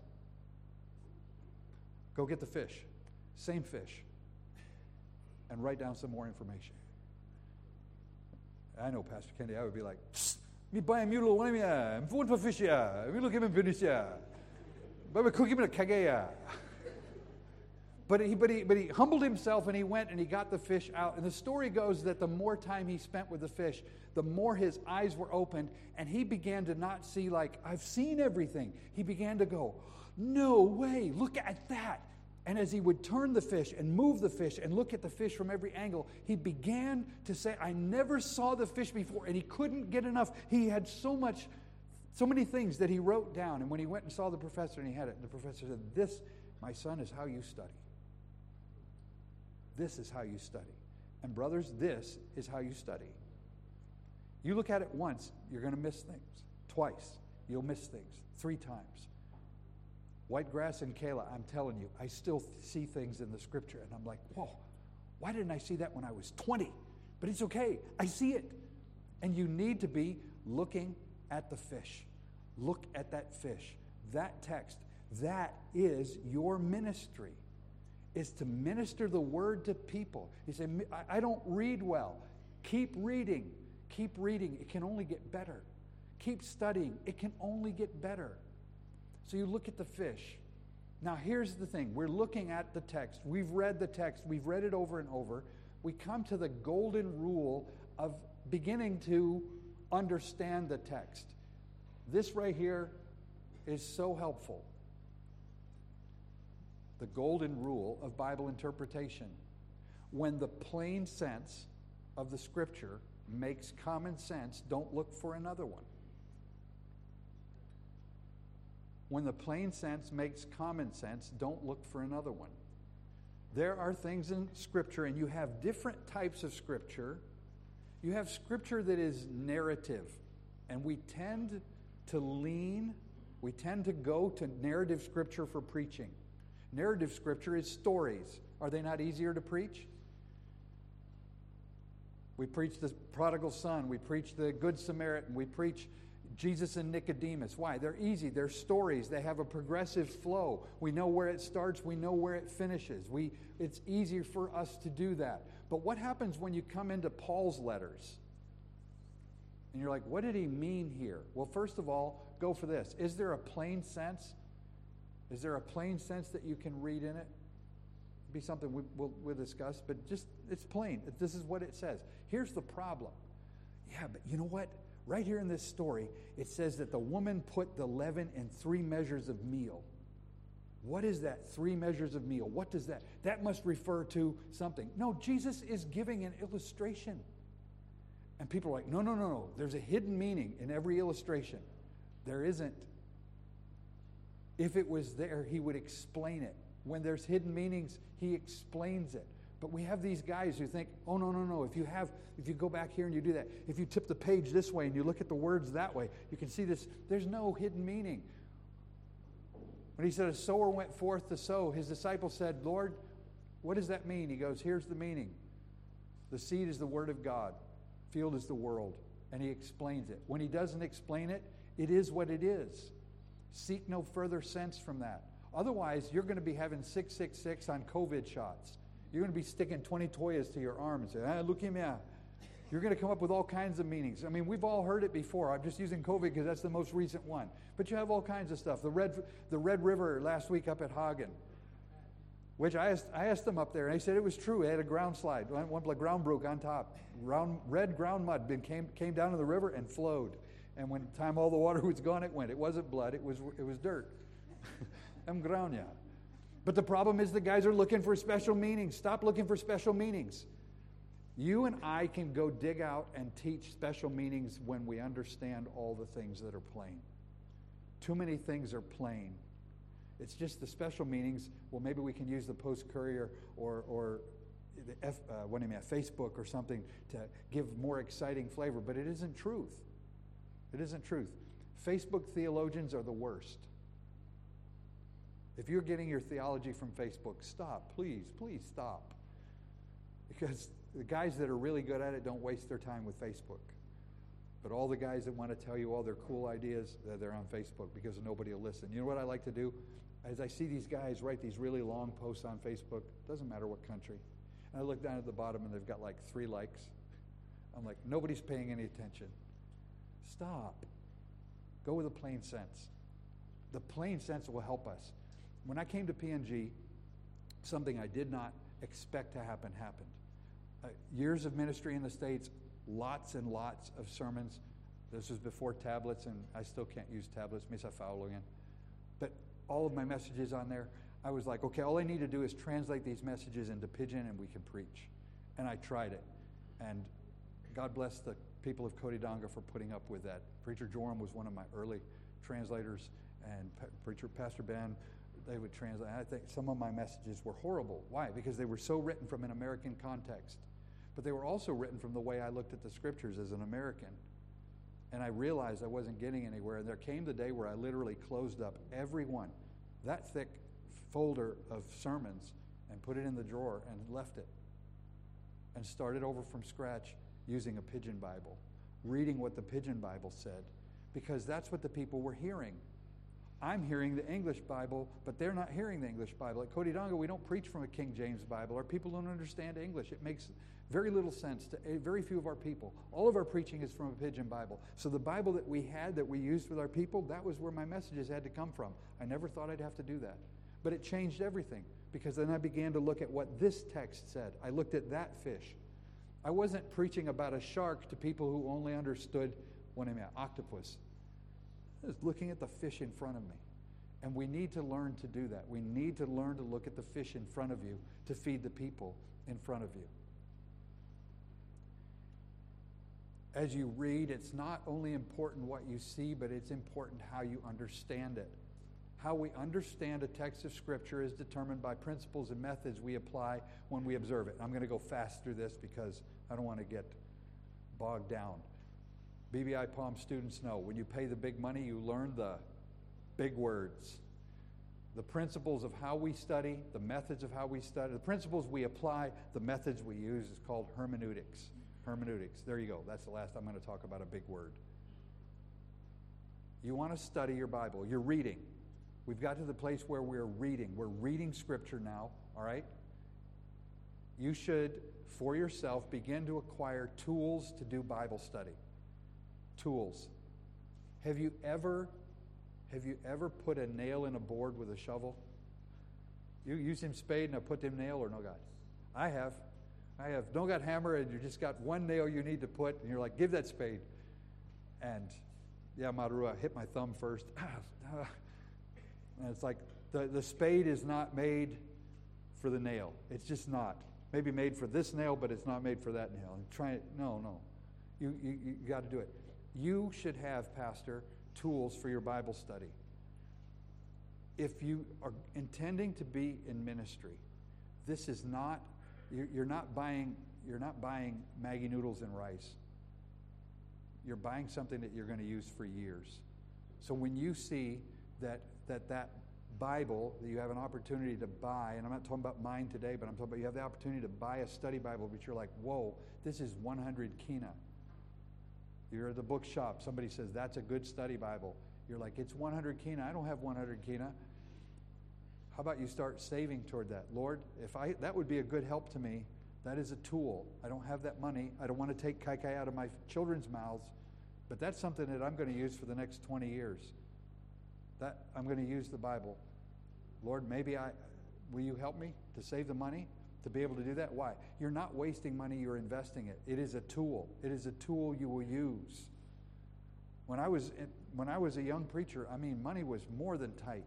Four, four children, school fees, didn't get paid very much in the ministry.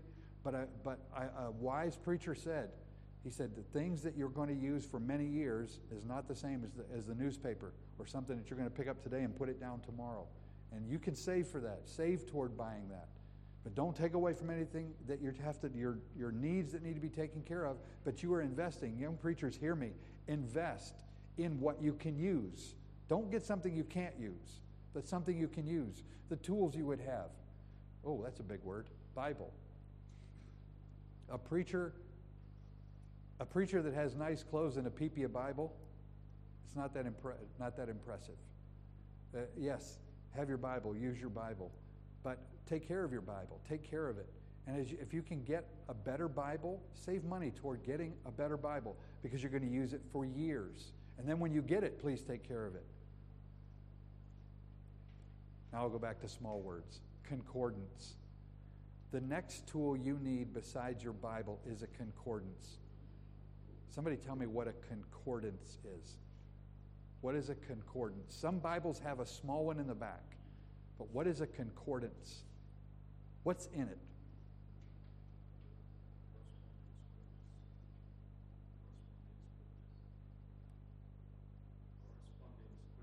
Corresponding scriptures, cross references, yes.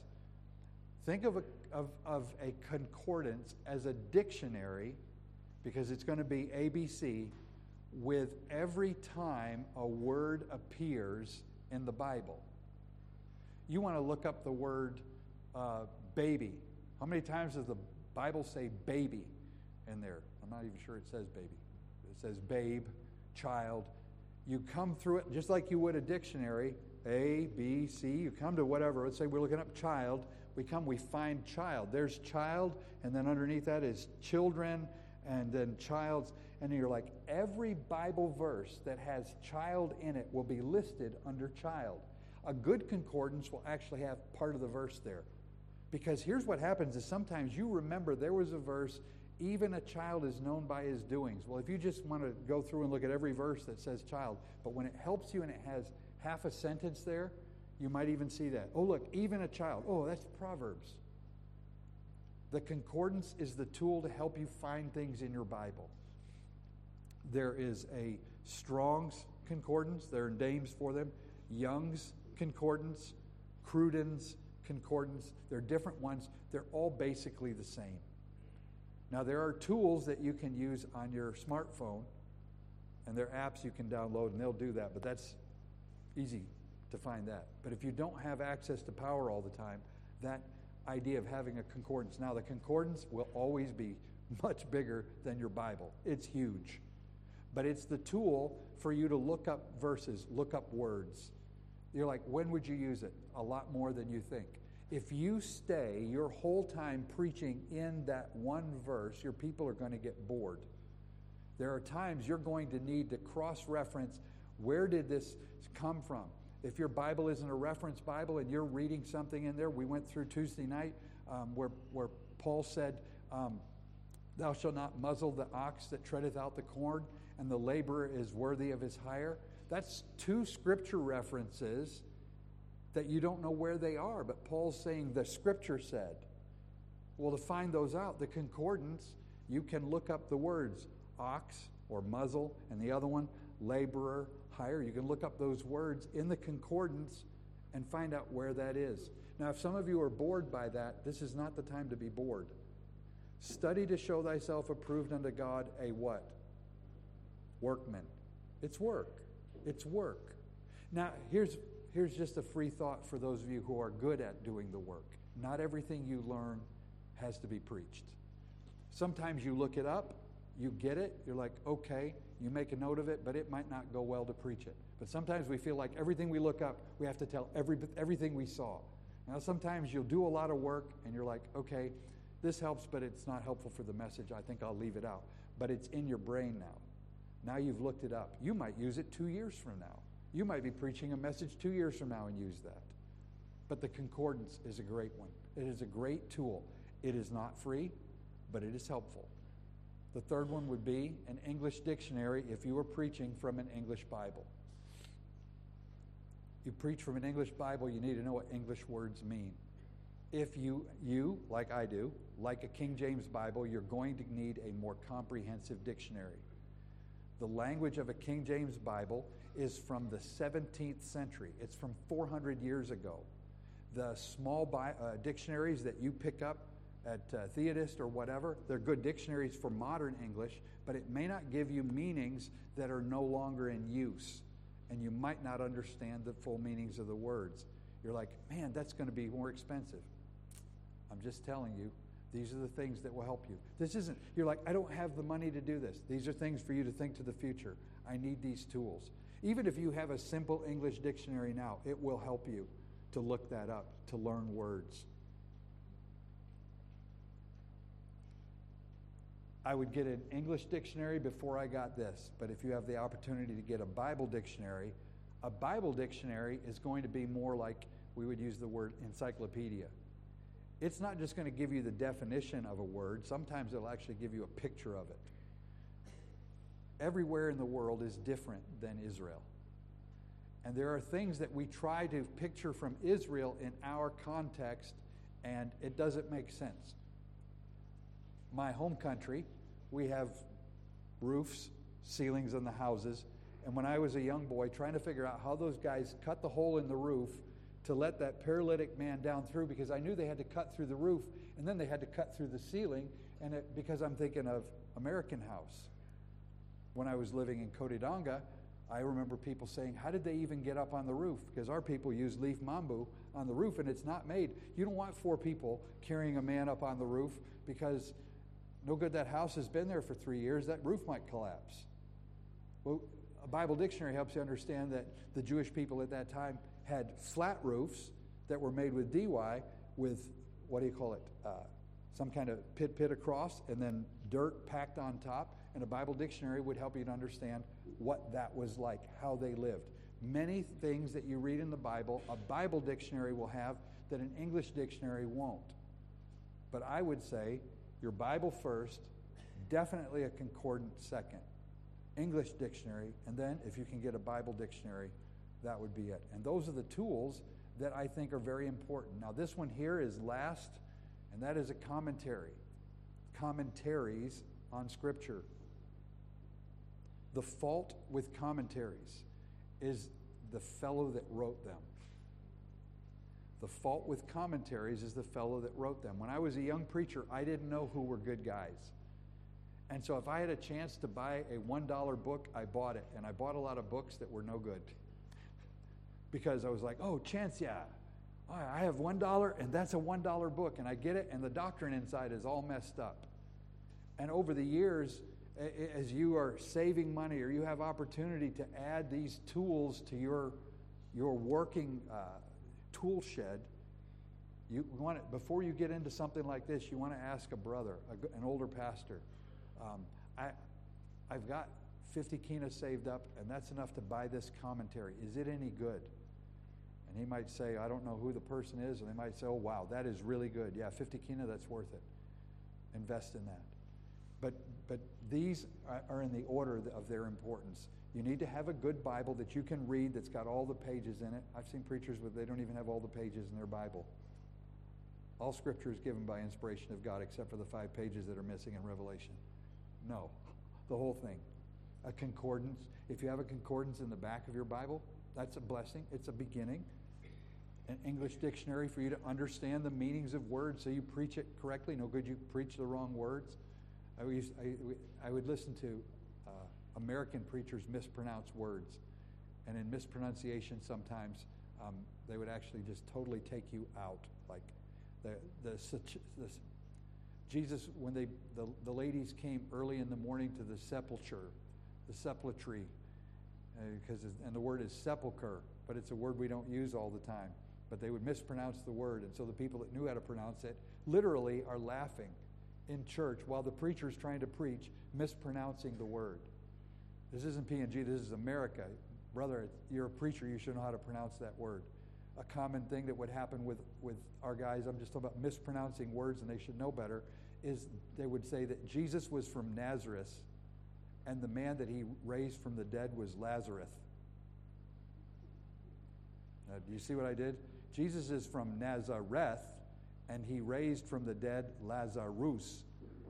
But he, these guys would say Nazareth and Lazarus And it was like, and, and you, what you had, you, that little snicker you guys have, you'd have people snickering. Like he would say, Nazareth, Nazareth and Lazarus. And it's like, no, no, no, no. But the commentary, that's something for behind. But those of you that are experienced and you have the opportunity to add a good commentary, it's going to help you in your studies.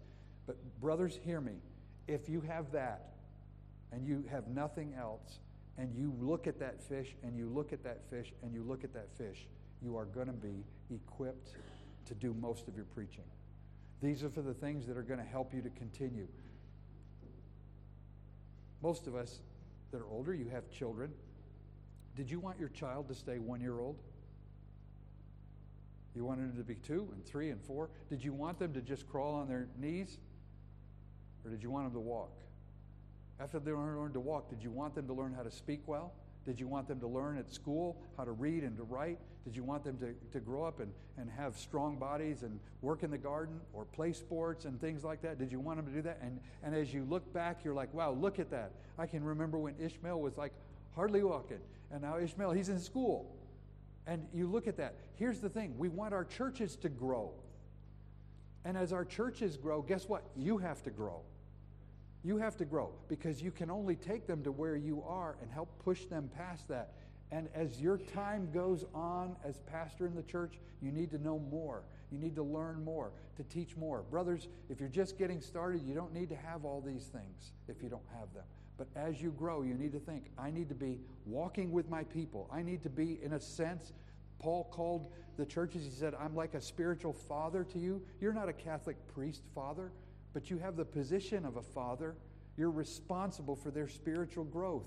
And you learn. You don't have to learn it all, just keep learning and sharing, and learning and sharing. So, this was just an encouragement about the, uh, the things that would help you. Let me jump past this here. Don't worry about the big word. Principles and methods of interpreting Scripture. Principles are like foundations. This is what we, we're like the, the scripture is plain, it's easily understood most of the time. Peter said this We have a more sure word of prophecy. Peter's context, to give you the context here, because if you read this by itself, this word tells me that there's something else here, right? Also, what does also mean? Also, if I say also, One time Pidgin, yeah. Well, if you say one time, that means what? There's got to be something before me we were talking about. Because we say also, we say one time, you mean, okay, what was the other thing? And that would be force you to go back to the context. The context, Peter said, I was there when Jesus changed, became white as snow, glowing. Moses and Elijah was there. It was amazing. I saw it with my own eyes. And then he said, But we have a more sure word of prophecy than that whereunto you would do well that you take heed as unto a light that shines in a dark place until the day star dawn and the, uh, until the day dawn and the day star rise in your hearts. Knowing this first that no prophecy of the scripture is of any what? Private interpretation. As you study the scriptures just the warning don't be looking for, to be that guy who found something nobody else found Always be looking for the thing you never found before. Always be looking at the scriptures and let it feed you. The guys that are always trying to find the new things that nobody else in the history of Christianity ever saw, hmm, they were all long, long, huh? Like everybody in church history was long, long until me. Me yet me painim. If you found it and nobody else found it, probably what you found is not real. In fact, let's just say it's not. No prophecy of the scripture is of any private interpretation. God wants us to spend time in His Word so that we see what it says and, and we see what it means and how we use it. Our methods of study. We, we believe that the scripture should be read literally, it should be read grammatically, and it should be read historically. Not three separate things, three things in one. Literal means that. It means what it says. Saying what it means, it means what it says. We believe the scripture is literal. It doesn't have that. Now, some of the things you read, for example, in Revelation, This is John, a man of the first century, trying to describe things that no human even today has seen. And so he's like, it was like horses with tails like scorpions and heads like lions and all this like. Why? Because he's trying to describe it. Can you imagine our ancestors in Papua New Guinea at the Second World War with all the countries arriving with different Japanese people and American people and trucks and jeeps and airplanes and some things we'd seen and some things we'd never seen before and all of it new. And they were like, explain that. Uh, I don't know. We don't have a word for that thing. I don't know what that thing is. Well, this is John in the first century. But still, literal is it means, it says what it means and means what it says. This, this hermeneutic or this idea, literal, allows for parables, it allows for symbols, it allows for allegories. Parables is a story that is pointing to something. The Good Samaritan is a parable. But do we understand it? Do we understand the Good Samaritan, the story? Yes, it's a parable. So here's the question Did the Good Samaritan story really happen? The story. No. If Jesus says it's a parable, he's telling a story. He's not lying, he's giving a story as an illustration. A parable. A man went forth to sow. It's a parable. The kingdom of heaven is like, seven times in Matthew 13, it's like. It's a parable. But it's still literal because you can understand it. It allows for symbolic things. That's Revelation. This was like that. I saw a beast come out of the sea, seven heads, ten horns, uh, ten crowns, ten, all the descriptions. It allows for that. And it even allows for allegories. Allegory is where one thing is said to represent another. And Paul did that in the book of Galatians, where he talks about Mount Sinai versus Mount Zion, Jerusalem. Mount Sinai gave the law, but Mount Zion, the heavenly Mount Zion, is the dwelling place of God's people and grace as opposed to law. And he said that's what this these two things were an allegory. They were they were meant to be symbolic. But the plain things that you read where Jesus says to Nicodemus, "You must be born again." There's no symbolism there. You must be born again. It's plain and it's simple. For God so loved the world that he gave his only begotten Son. Plain, simple. Most of Scripture is just like that. Here's where educated people will run off. In the beginning, God created the heaven and the earth. Educated people say, well, no, it wasn't like that. Things evolved. Those first 11 chapters in Genesis are just stories they're just parables and allegories of, of the principles that you should learn, but there really wasn't a historical Adam and Eve. There really wasn't a Cain and Abel. It's just a picture of the struggles through history of mankind. Brothers and sisters, no. Genesis 1 1 to Genesis 11 is history. It's true. It's literal. It's not symbolic of anything. I've actually heard the discussion raised again about two different creations of man Genesis 1 and Genesis 2. Genesis 2 explains Genesis 1, it's not a separate thing. But thank goodness for Facebook theologians out there are going to help us with that. Brothers, it's, it's, it is simple. I'm telling you, it's much simpler than we make it. The thing is, we just need to read it. We need to read it. Parables, symbols, allegories, you can have those in a literal thing, but being literal, we trust the scripture is what it is. Now, here comes the big word that you may have been afraid of grammatical. You're like, oh, you're thinking grammar. Oh, when I had to go to primary school and I had to learn English grammar, it was horrible, it was torturous. Time we stop English, yeah, I'm hard, yeah. Grammatical. Grammatical is that it speaks plainly in words that we can understand. The words are literal, it means what it says. But second, it speaks in words that we can understand. You're like, I don't understand all the words in the Bible. Well, if you look them up, you can figure out what they mean and understand it. But understanding in a grammatical context that the words speak plainly, they're plain. It is, it is it, even when it's not simple, at least it's plain. And that, hurt, that is an important way to look at your Bible. It is. This is plain. I don't like what it says. I told you before, I didn't want to preach on circumcision at the Passover conference. But grammatically, that's what the text was saying. Literally, those words. Real, actually happened things And it's okay. I've got to stay with that. I can't, I can't spiritualize it.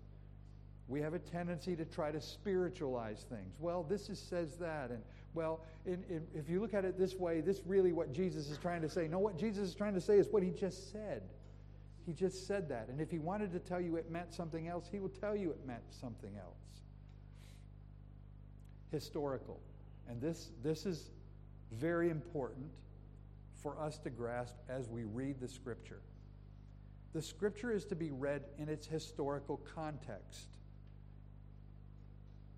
When it was written, to whom it was written, who wrote it, and why. When it was written, to whom it was written, who wrote it, and why. To be saved, you men need to get working. We need a boat, a very large boat. We need a boat, and we also need to figure out how we're going to get animals from all over the world here because we need two of every unclean animal and seven of every clean animal. And I need you guys to get after it right now because if it works out, we only got 120 years to get this done. And if you do that, you'll be saved. Is that the message of salvation? Let's build a boat. Was it ever the message of salvation? It was for one man. If Noah didn't build a boat, he would have perished in the flood waters. But why? Because he didn't have faith in God. It was Noah's faith that caused him to do what he did, but God told him to do that. Did you know God never told Mo- Noah to believe in the cross? Never, not once. You can see pictures in that, but literally and historically, when you read the stories of the flood, Noah's obedience and God's grace to Noah, Noah found grace in the eyes of the Lord. That's what's important about that context. He, his faith was demonstrated in his obedience. And then we take that and say we should be obedient like Noah. He heard God's word, he was faithful, and he obeyed it. But trying to put the cross in there, it's not there. People perished because they didn't believe God, but there's no cross there. Don't try to force it in. Historically, it, it, that's where it was. When you look at Moses and the law, Moses and the law is not the same as it is for us today. And those things, the, differences, the distinctions between them, it's very important that we read considering when it was written, to whom it was written, who wrote it, and why it was written. Can I say this and, and touch something that, that's, that is misused a lot? If my people, which shall which are called by my name, shall humble themselves and pray and seek my face, whatever, and go on. At the end of it says, I will heal their land. Is that a promise to us? It isn't. It isn't. It was not written to you. The principle applies. We are his people. We are called by his name, but we're not Jews living in Canaan. We are Gentile Christians living in Papua New Guinea. And the last part of that was a promise that God gave to the Jews in their land, not to you and I. What if you got right with God? What if you walked with God? What if you did all of that and you were humble and you were doing everything you were supposed to do and God did not bless our land? Did He lie? No, because He never said that to us. He said that to them. But all of the principles, yes, I can grab that. Yes, I will humble myself and I will pray and I will seek His face. And I, I do this and I hope you do too. I seek His face for our nation and common grace that PNG Power will work, that PNG Water will work.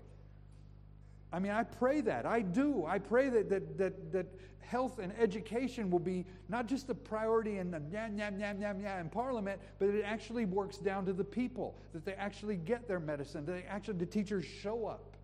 I pray for that. But I have no promise from God that He will do that like He said He would do for Israel because I read it and I understand what it was. You say, well, if you had more faith, no, don't be a Pentecostal to me. Those guys are claiming it and they're not getting it either. They're talking about it, but they're not getting it. It is no lack of faith to say, well, we look at that and that's Old Testament. No, I look at it and I can apply principles to my life, and I do. But I have to look at who it was written to and at what time. When you interpret it, it's based on what the author intended, not what the reader thinks it should be. We can read it and we go, well, you know, this means this for us. Well, it may not mean anything for us in a particular context. The interpretation is based on what the author. Now, God is the author, And He's the one that's working through a human instrument to write the Scripture. It's not what the reader thinks it should be. Because let's just talk about the New Testament. The New Testament, the Gospels are written in Canaan in the first century, not in Papua New Guinea in 2023.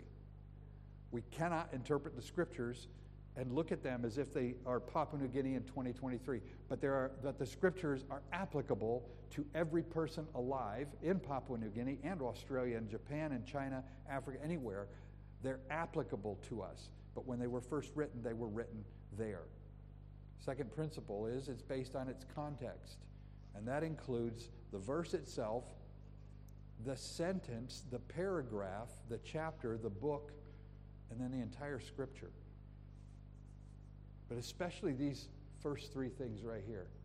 All the context, whatever you're studying, is based on the verse itself, the whole verse, the whole sentence, which means you've got to go find the two full stops and find out what's in between that's there, and then the paragraph that it's in, because paragraphs have meaning. Then after that, you look at it in light of the chapter. How does that all fit together? And then how does that fit in the book? And then how does that fit even in the Bible? You're like, do you do this every time? Probably not trying to pull everything into it in the Bible and the book level. But if you do that two or three or four or five times, it will stick with you. And so as you begin your study, you begin to actually think of things with perspectives that you've already studied and learned. In the beginning, there is a lot of work, but that work goes easier. How many of you in here consider yourself an okay carpenter? You can you can build your own house. Little place. Anybody? Ben, I know you can. Kevin, all I know, all our Kamea guys, can you, you guys can do it. You play golf. You can build a house, right? The first time you did it, was is it easier now or easier then? Time you play start before. You young plamana, you know, be making before. Uh, this smile. When you were young, you, you didn't get it, but now you're not afraid of it, right? Maybe you don't want to do it, but if you have to do it, you guys just built a new church. It's, you're not afraid of it. Now, if you were younger, you were like, okay, I'll get after it. But do you understand what I'm saying? When you're younger and you're, or you're first experiencing it and you're doing this study, you're like, there is just so much. Here's the thing it won't always be that way. The more years you do this, the more years things that are you've done you've already got it it's in your memory or you can approach it and you come at it a little bit quicker. You're not lazier. It's just that i've been doing this for a while and it's helpful. I, i've got that. There's a lot of things already in your mind. And so i want to encourage you you're investing time in this. And by the way guys if you want to be pastoral time is going to be your middle name because it's going to take time what I do like a lot in Papua New Guinea that I see, at least in the cities, is the longevity of pastors. Pastor Kendi. I see that. In America, you don't see that that much. A lot of them, like, they're there for three years, four years, they're gone, they're gone, they're gone. They're moving. They don't, they don't stay. But men that stay, the longevity of staying there, Pastor Tao, Pastor Grona, being men in ministry, faithfully pursuing it, it's going to be long term. This stuff is not. This, you're, not. You're not in a sprint. This isn't 100 meters. This isn't even a marathon. this is your life. And so, what you study and what you learn, that's always going to be something that you're going to use. Interpret it literally, allowing for the different kinds of language. And here's figurative language Jesus said, I am the door. Is he a door? Spiritually speaking, well, he's the door to heaven. Really? I don't think he's the door to heaven. he's the way, he's the truth. He said, I am the vine. Is he a vine? Then what about when he says, Take, eat, this is my body? You see, you have to ask our, our Catholic friends that are like, no, Jesus said this is the, the elements of communion are his body. Really? He said that too. You got hinges, yeah, you tan him when him a bell blowing in but swing oh, say, man, just we go back a vine, he grows out, right? No, that's figurative language. It's true, but you know there is no one who looks at Jesus and tries to find the handle. Right? None of you are, are putting oil on the hinges of Jesus. So these are figurative language. It allows for that. Let Scripture interpret Scripture. A principle to give to you guys, and we're almost done, we'll go to lunch, is the law of first mention. Many times, an idea or a phrase or a word, the very first time it's mentioned in Scripture, if you go use that concordance, go back and find it, most of the time it's going to be in Genesis. How was it used the first time? Many times, you get that definition, that may carry through for most of the other times that word appears. It's just the way words work. It's why the translators were using English. That's why the translators translated, they used that word, they used it again, they used it again, they used it again. It's probably got the same meaning. So if you can figure out what it meant the first place, okay, okay, let Scripture interpret Scripture, not the Facebook theologians. That would make us let the clear, understandable passages help us to understand the difficult passages. And I'm not going to take the time to look that up. If you want to snap that, Hebrews 6 is a difficult passage to some. But if you look at clear scriptures like John 10 27, my sheep hear my voice, I know them, they follow me, and I give unto them what? Eternal life. It helps you to go when you read Hebrews 6, where it says that, that people fall away and they can't, can't be renewed, and you're like, whoa, I, they lose their salvation? Jesus said, no. These things have I written unto you that believe on the name of the Son of God, that you may know that you have eternal life. These are, these are clear. If that says something different, there must be a reason for it because these are clear. There's no question about these. Let the clear scriptures interpret the others. And then this afternoon, we're going to pick up with this. Interpretation is different from application. Understanding what it says is different from how you apply it. When you understand what it says, then you can ask the question how does, how does that apply to me? It says this how will that help me? How will that help me? You guys have been very patient. I'm surprised. No got eye sleep, even for my two brothers that rode the bus all night from Kerema. They've been staying awake, and so I'm thankful. But I'm really thankful for all of you being here. Let's uh, pray. Your, I think everybody here has a necklace, uh, name tag. That's going to be your um, ticket to get a meal because no good old man come inside Lobanis and not just line up, queue up to get the food. No yellow, no yellow necklace, no kaika, you die. No. It's been some really good food. Pastor Matt's wife um, wanted to do this for you guys. She told me, she said, Can you let me fix it? I know last time we had a BBI Palm conference, sorry, Pastor Kendi, you weren't here. Mipla killing pig. We had a nice pig, bro. You're here, no pig today. But we, we're going to enjoy a good meal. And then after the, after the break, Brother Eric, what time would you open the book table? I don't want you to rush. So.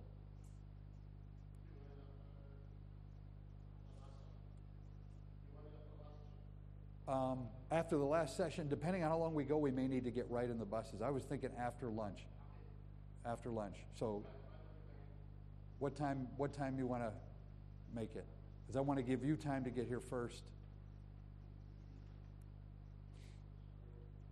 And then those that are really interested can make their way in and, and be here then. And if you're not that interested, it's fine. 1235? Okay, that's fine. So 1235, that'll be there. We will begin the next session at 1245. So at 1235, he'll come in and open up the book table. You, you can pick from three. I think on the table there are 15 different titles, just off the top of my head. 15 different books there. Some of them have got five books, some of them have three books or whatever. Um, just the pastors and preachers. I don't have it for all the attendees, I'm sorry. And BBI Palm students, if you want to defer and let somebody else get it, you guys are going to get more books because you still got this semester to finish out and your graduation coming this year. But anyway, for pastors and preachers, you come. But just if you would just be kind to one another, there's the large books. I won't say what they are. They're not Bibles. Um, you can get one of those until they're gone, or you can get three of any of the other titles. They're all helpful books. All right? Thank you. Thank you guys so much for this. Let's, uh, let's go enjoy some fellowship uh, around the table. If there's somebody you don't know, please make time to meet them. Lord, we are grateful for your faithfulness and goodness. And Lord, thank you for the session this morning. Thank you for everyone being here. And God, I pray, oh, that we might fall in love with Christ more. We might fall in love with your word more. And Lord, I pray that you would bless my brothers and sisters as they endeavor, Lord, to spend the time and let the scriptures speak. And Lord, thank you for this good food that you have provided. Lord, you're a faithful God in so many things. Would you bless the food? Would you bless our fellowship? And Lord, bring us back for the afternoon session. We pray in Jesus' name. Amen.